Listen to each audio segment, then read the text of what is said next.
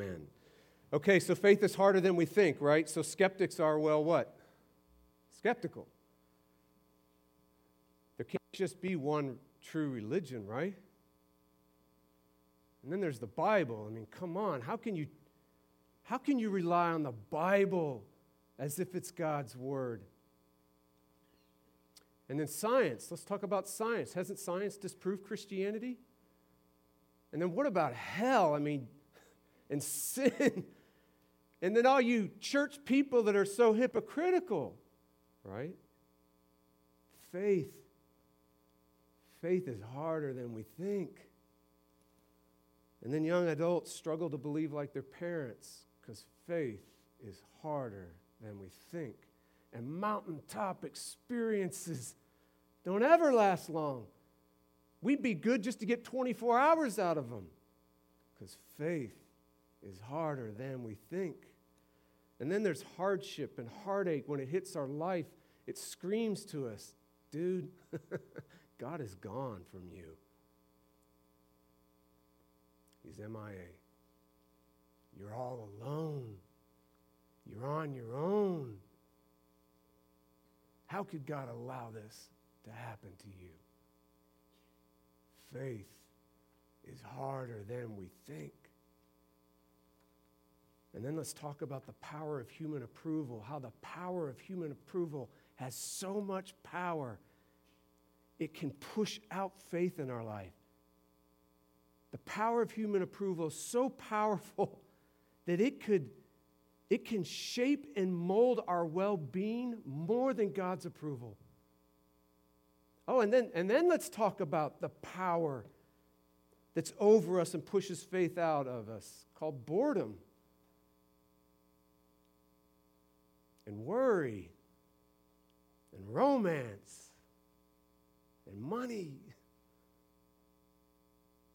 I mean, these things have so much power, they can crowd out faith, push faith out, and so determine our well-being that faith is not even present. Faith is harder than we think. And then the Bible, in its whole long history, throughout all of its pages, it says stuff like this. It says, listen, if there's little love in our life, there's little faith in our life. If there's little hope in our life, there's little faith in our life. If there's little meaning in our life, there's little faith in our life. If there's little humility in our life, there's little faith in our life. Faith is a lot harder than we think. But John, he wants us to believe anyway. Do you see this? Look at verse 12. But to all who receive him, who believed in his name. And that believe in his name means believe in his person. And it's actually the original language is entering into it. You're believing into him. So John is saying that those of us that believe into him literally pass into his person. Enter into such a union with him. He gives the right to become children of God. You know what the number one most recorded word in all the Gospel of John is? Take a guess. Anybody? Mark, where are you? I know you'll say something. Mark what? Guess. Jesus. Good. Good guess. Jesus, 237 times. God the Father, 136 times. The third is believe, 98 times. Now, when you start comparing that to the other gospel writers, it's pretty shocking. Listen to what Matthew, you know how many times he uses believe? 14 times. Mark, 11 times. Luke, 9 times. 98 times John is inviting you and me, believe. Believe. Believe.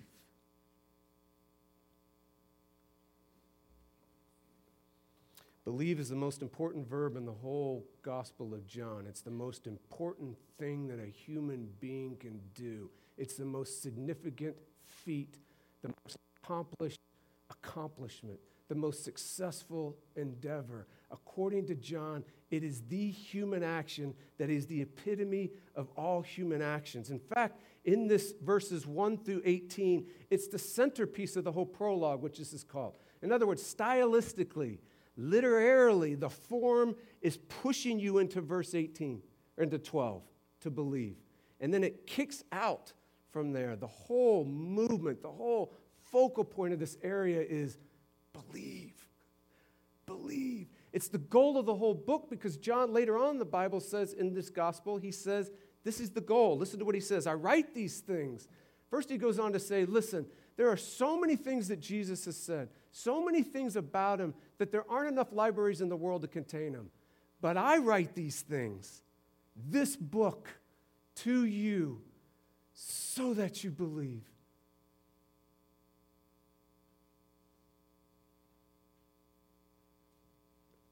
Jesus himself is recorded by John in this book, talking to a bunch of people who crave to be great, who long to do something significant, who want to make a difference in the world. And Jesus turns to them and says, listen, you want to be great?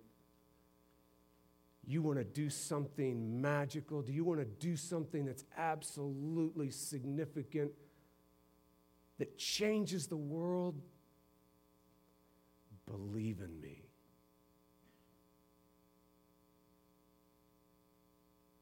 Believe in me.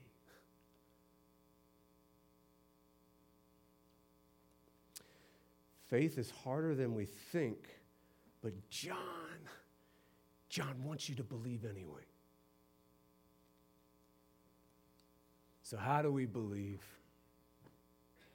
John's got three answers for us in this text, and that's what we're going to spend the rest of our time on. Here's answer number one. How do you believe? This one's quite shocking. It's not going to be on your radar, because try to answer it right now. How do you believe? Put something in your head, what you have left in there. Put something in there. Here it is.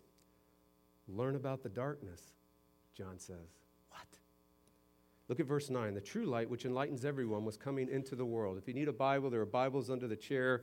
I know everyone has an electronic device, so you know how to do that. This is almost identical to verse 5. Look at verse 5, look at verse 9. These are almost identical. The light, verse 5, the light shines in the darkness. 9, the true light is coming into the world. In 5, it's shining in the darkness. So in verse 9, darkness has been replaced by world. So don't miss this. Both of them are saying the same thing. The light shines in the darkness. The light was coming into the world. In other words, what does John want us to learn about the darkness? Here's what he wants us to learn, and it's absolutely profound. If you get it, it opens up doors for you. The darkness is not about what we do or don't do. The darkness is something we're in. You see the difference? The darkness is not about the lie you just told today, or the anger you just had burning in your heart, and the resentment and the bitterness. The darkness is not what we do. The darkness is what we're in.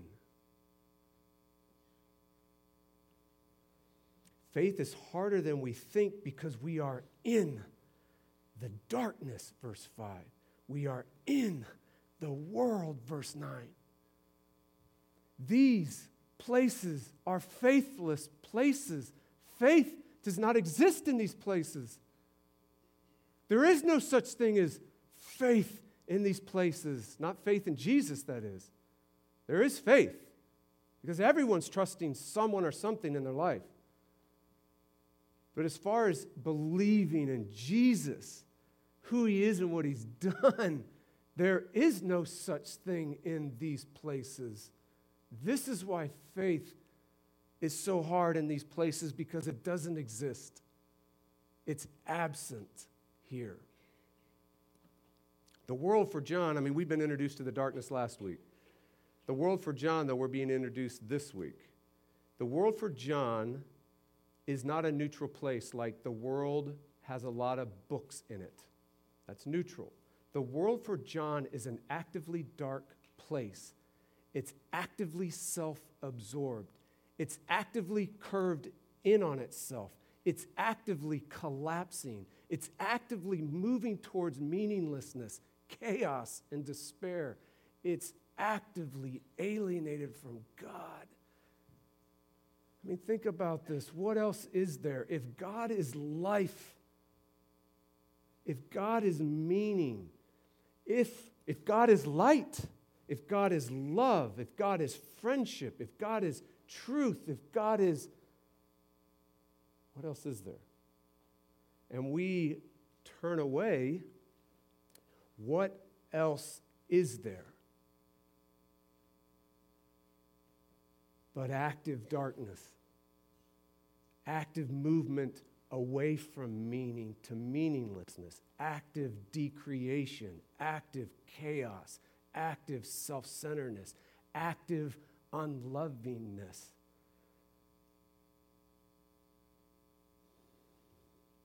Do you see it? Look at verse 10. He was in the world, and the world was made through him, yet the world did not know him. Of course the world did not know him. Of course the world did not understand him. Of course the world does not think him. Of course the world does not feel him. And the word know means to pass into your soul. So of course the world doesn't have Jesus and his salvation pass into the soul, because the world is active darkness. I mean, do you see it? Look at verse 11. He came to his own, literally he came to his own place, and his own people did not receive him. Of course the world did not receive him. Of course the world does not accept him. Of course the darkness does not love him and worship him. Of course the darkness in the world does not embrace him and see the wonder of him and trust the reality of him and contemplate the wonders of his grace. Of course it doesn't, because it's an active darkness. By definition, it doesn't. By definition, God is absent. By definition, it's a God-less place. Now, we immediately hear that like in terms of what we do. Oh, you ungodly, wicked person who does these ungodly, wicked things. When the Bible talks about it being a godless place, it means a God-less place.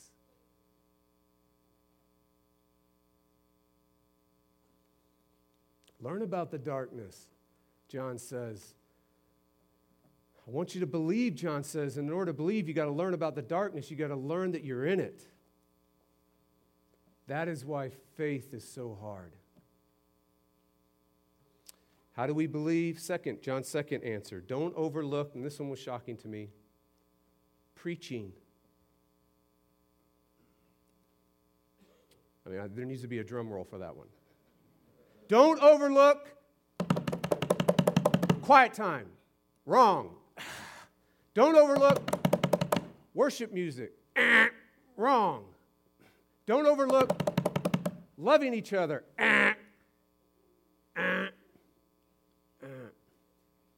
Right? Look at verse 6. Verse 6. Verses 1 through 5 is a library containing the deepest truths on the planet. Verses 1 through 5 is a library containing the deepest meaning in the cosmos, in the universe, verses 1 through 5. Verses 1 through 5 unfolds the mystery of meaning. It unpacks the meaning of life. And then verse 6 begins.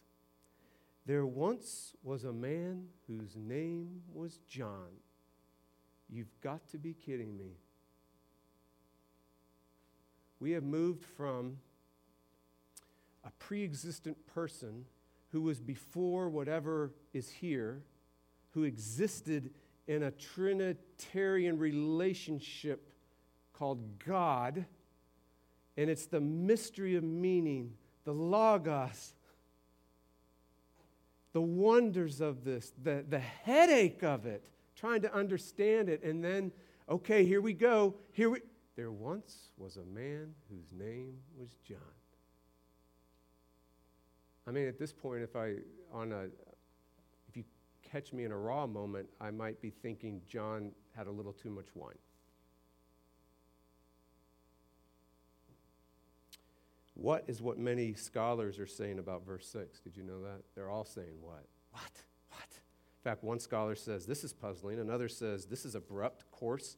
Still another says, oh, so distracting. Verse 6 is so strange that many modern scholars are saying John did not write this part, that there's a later editor that does. That's how strange this is. I have a confession that I need to make to you this morning. And that is, when I grabbed this text to prepare for this week, when I went from 1 to 5 to get myself warmed up, because I knew that we're going to do 6 through 18, and I started reading 6 through 8, I thought, I don't give a rip about John the Baptist. Who cares about John the Baptist? So I skipped it. And so scholars skip it. And so pastors skip it. And so churches skip it. And so Christians skip it. And so skeptics skip it. And why does everybody skip it? Because we overlook preaching to produce faith on the spot. We overlook preaching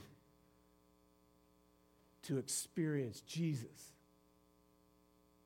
We overlook preaching to have a living encounter with Jesus himself. We overlook preaching to undo unbelief. We overlook preaching to reach us. We overlook preaching to renew us. We overlook preaching to help us. We overlook preaching to heal us. We overlook preaching to speak us back to life again.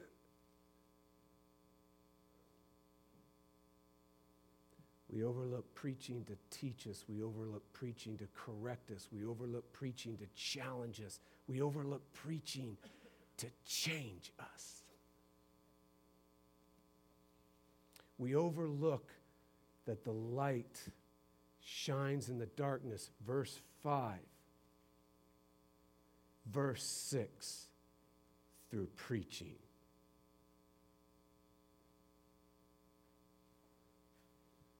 This sounds so self-serving, doesn't it? Yeah, just a little. You're just going to have to deal with it. Because it's true. Don't miss this, John. The preaching of John the Baptist produces faith on the spot. Look at verse 7. He came as a witness to bear witness about the light. Why? Okay, why is he doing this? Why is he witnessing? Why is he preaching?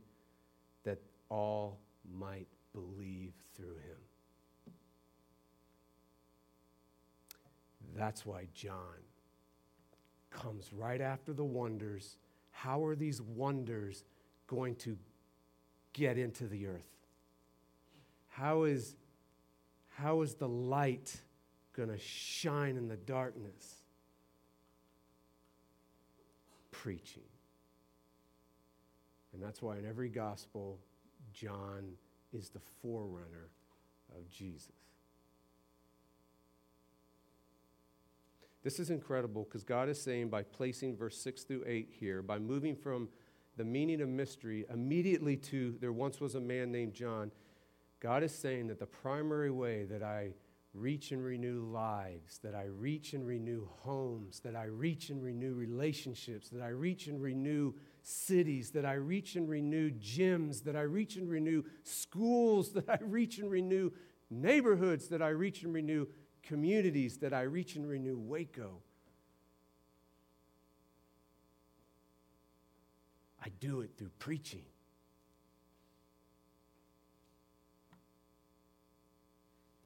Dr. Martin Lloyd-Jones was a giant of a preacher in London during the 40s, 50s, and 60s. He's legendary. There's a 2-volume biography on him. During World War II, he was preaching at his famous church, and bombs are dropping all over London. People are diving for their seats. The rafters are shaking. the whatever these things are swaying, dust is tumbling down, wood pieces are tumbling down. But he was in the middle of his pastoral prayer. People are diving for cover, and he still prays. That's the kind of guy this dude is. Dr. Martin Lloyd-Jones, he says this: I can quite honestly say that I would not cross the road to listen to myself preach. But thousands upon thousands, tens, hundreds of thousands did cross the road. This is what he says of preaching. The work of preaching is the highest and the greatest and the most glorious calling to which anyone can ever be called. If you want something in addition to that, I would say without any hesitation that the most urgent need in the Christian church today is true preaching. And it is the greatest and most urgent need in the church. That means it's the greatest need in the world. End quote. So my response to skipping verse 6, and scholars and churches and skeptics and all of us, tells us how much we overlook preaching to produce faith in us on the spot. So we look to music, and we look to small groups, and we look to church traditions, and we look to special anointed individuals. We look to biblical principles. We look to how-tos. We look to quiet times. We look to spiritual activism. We look to personal feelings, how I'm feeling that day, and how do I feel God at this moment. We look to science and reason. Verse 13 even says, if you look at verse 13, says we look to our race, and we look to biology. We think, listen, if I'm born, or I'm a certain kind of person, if I'm American, I've got some connection to faith. And he goes on to say in verse 13, we look at our willpower to produce faith. We have this deep sense that we can muster up faith within us and make it bright. But notice what the text is saying. None of that produces faith. Self-effort doesn't produce faith. Thinking hard enough doesn't produce faith. Making yourself be more devoted and committed to God doesn't produce faith. Singing more passionately doesn't produce faith. Do you see that? How do we believe? Don't overlook preaching, John says. But there's something else we need to see here, but it's not any kind of preaching. Look at verse 7 again. He came as a witness to bear witness about what? The light. He didn't come to bear witness about how-tos.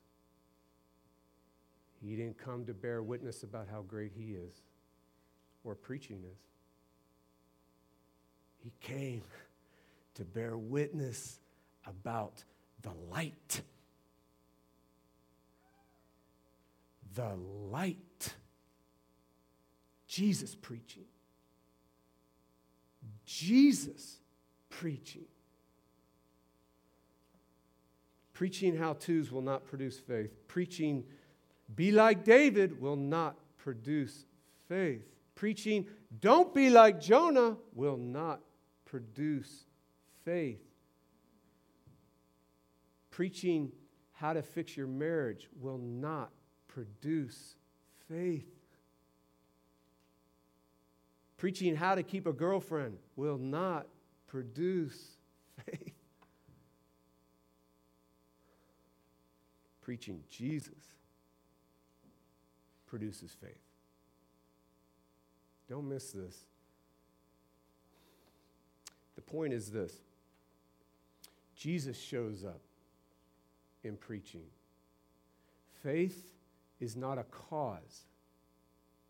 It's an effect. Faith is not a power. It's the effect of another power. When Jesus shows up, there's faith.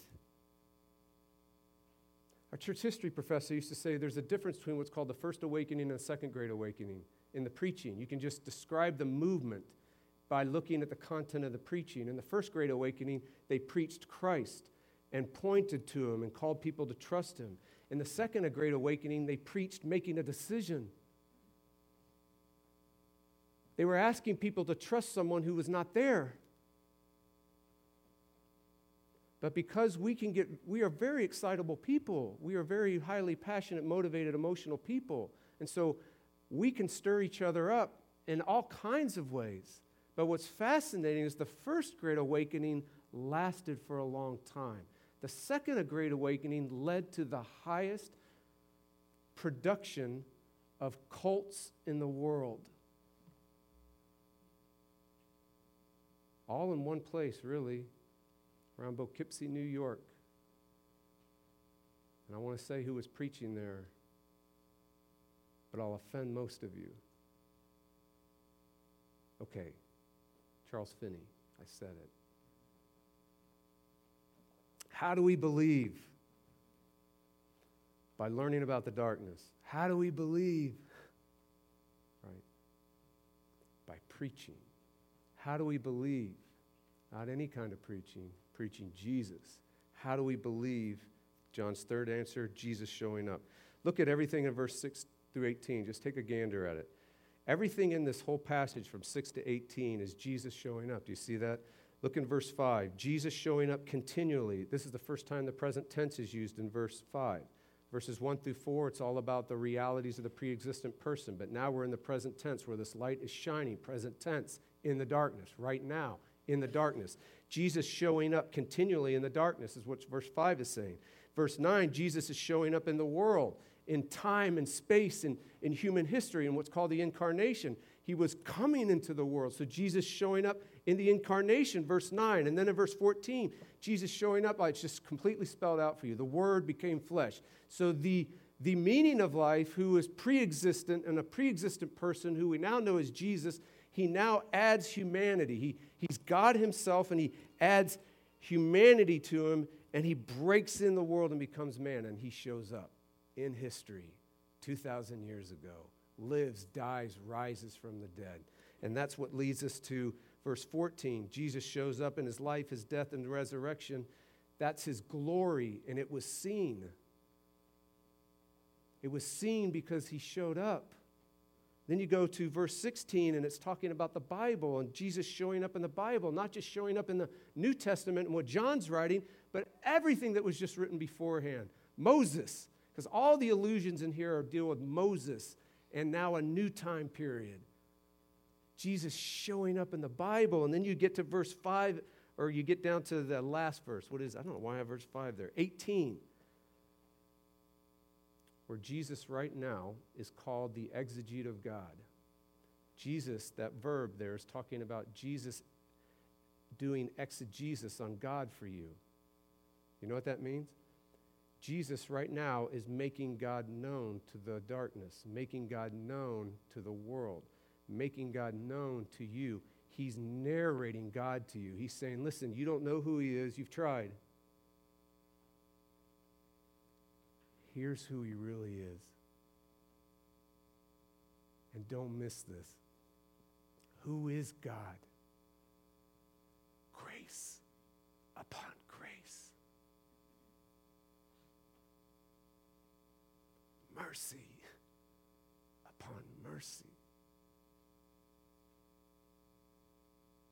To know God is to be swallowed up by love.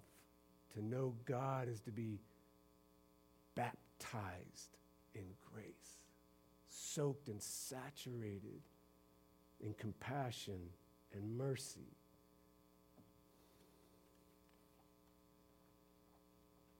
When Nancy and I were in campus ministry at Harvard, we became friends with a student named Ben Sass.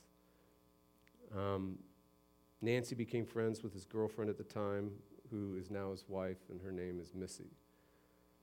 We were friends. We were couple friends. We did stuff all the time together.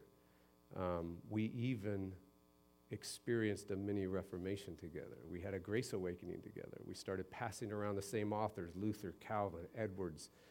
And the grace of God was gripping us, and the grace of God was turning us inside out, and the grace of God was reaching the roots of our being, and the grace of God was overwhelming us. It was impacting us. It was changing the way we see ourselves, changing the way we see relationships, changing the way we see ministry, changing our view of God. It was completely turning us inside out, upside down, right side up.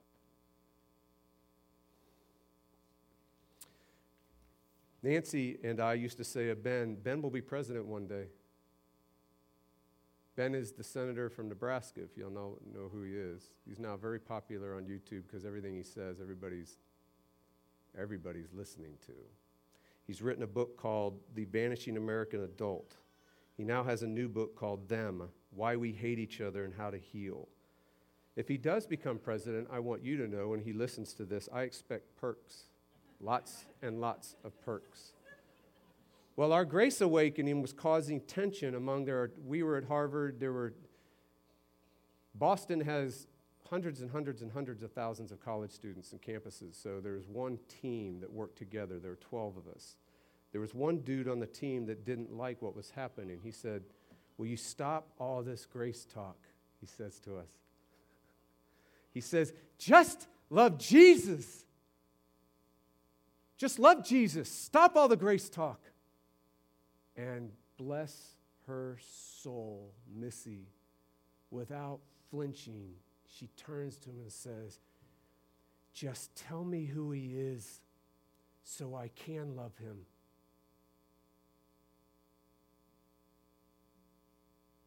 It's not about your love for Jesus. It's about who he is and what he's done for you. And when you get that, you love him.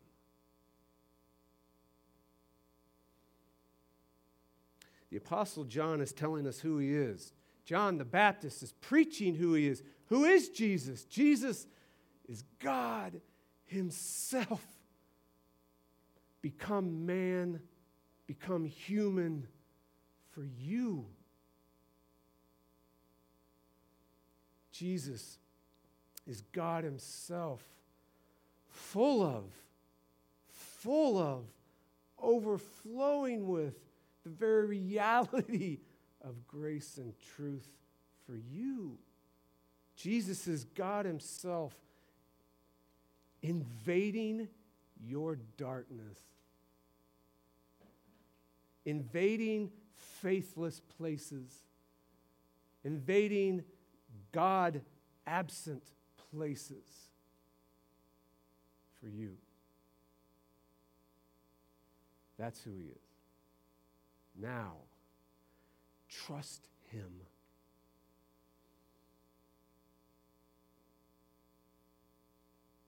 Trust him with your darkness. Not just what you do, but what you're already in. And notice what the text says, the darkness will not overcome him.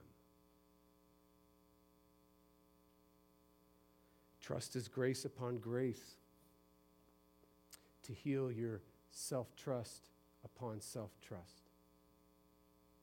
Trust him as the meaning of life to heal your self-meaning upon self-meaning. Trust him.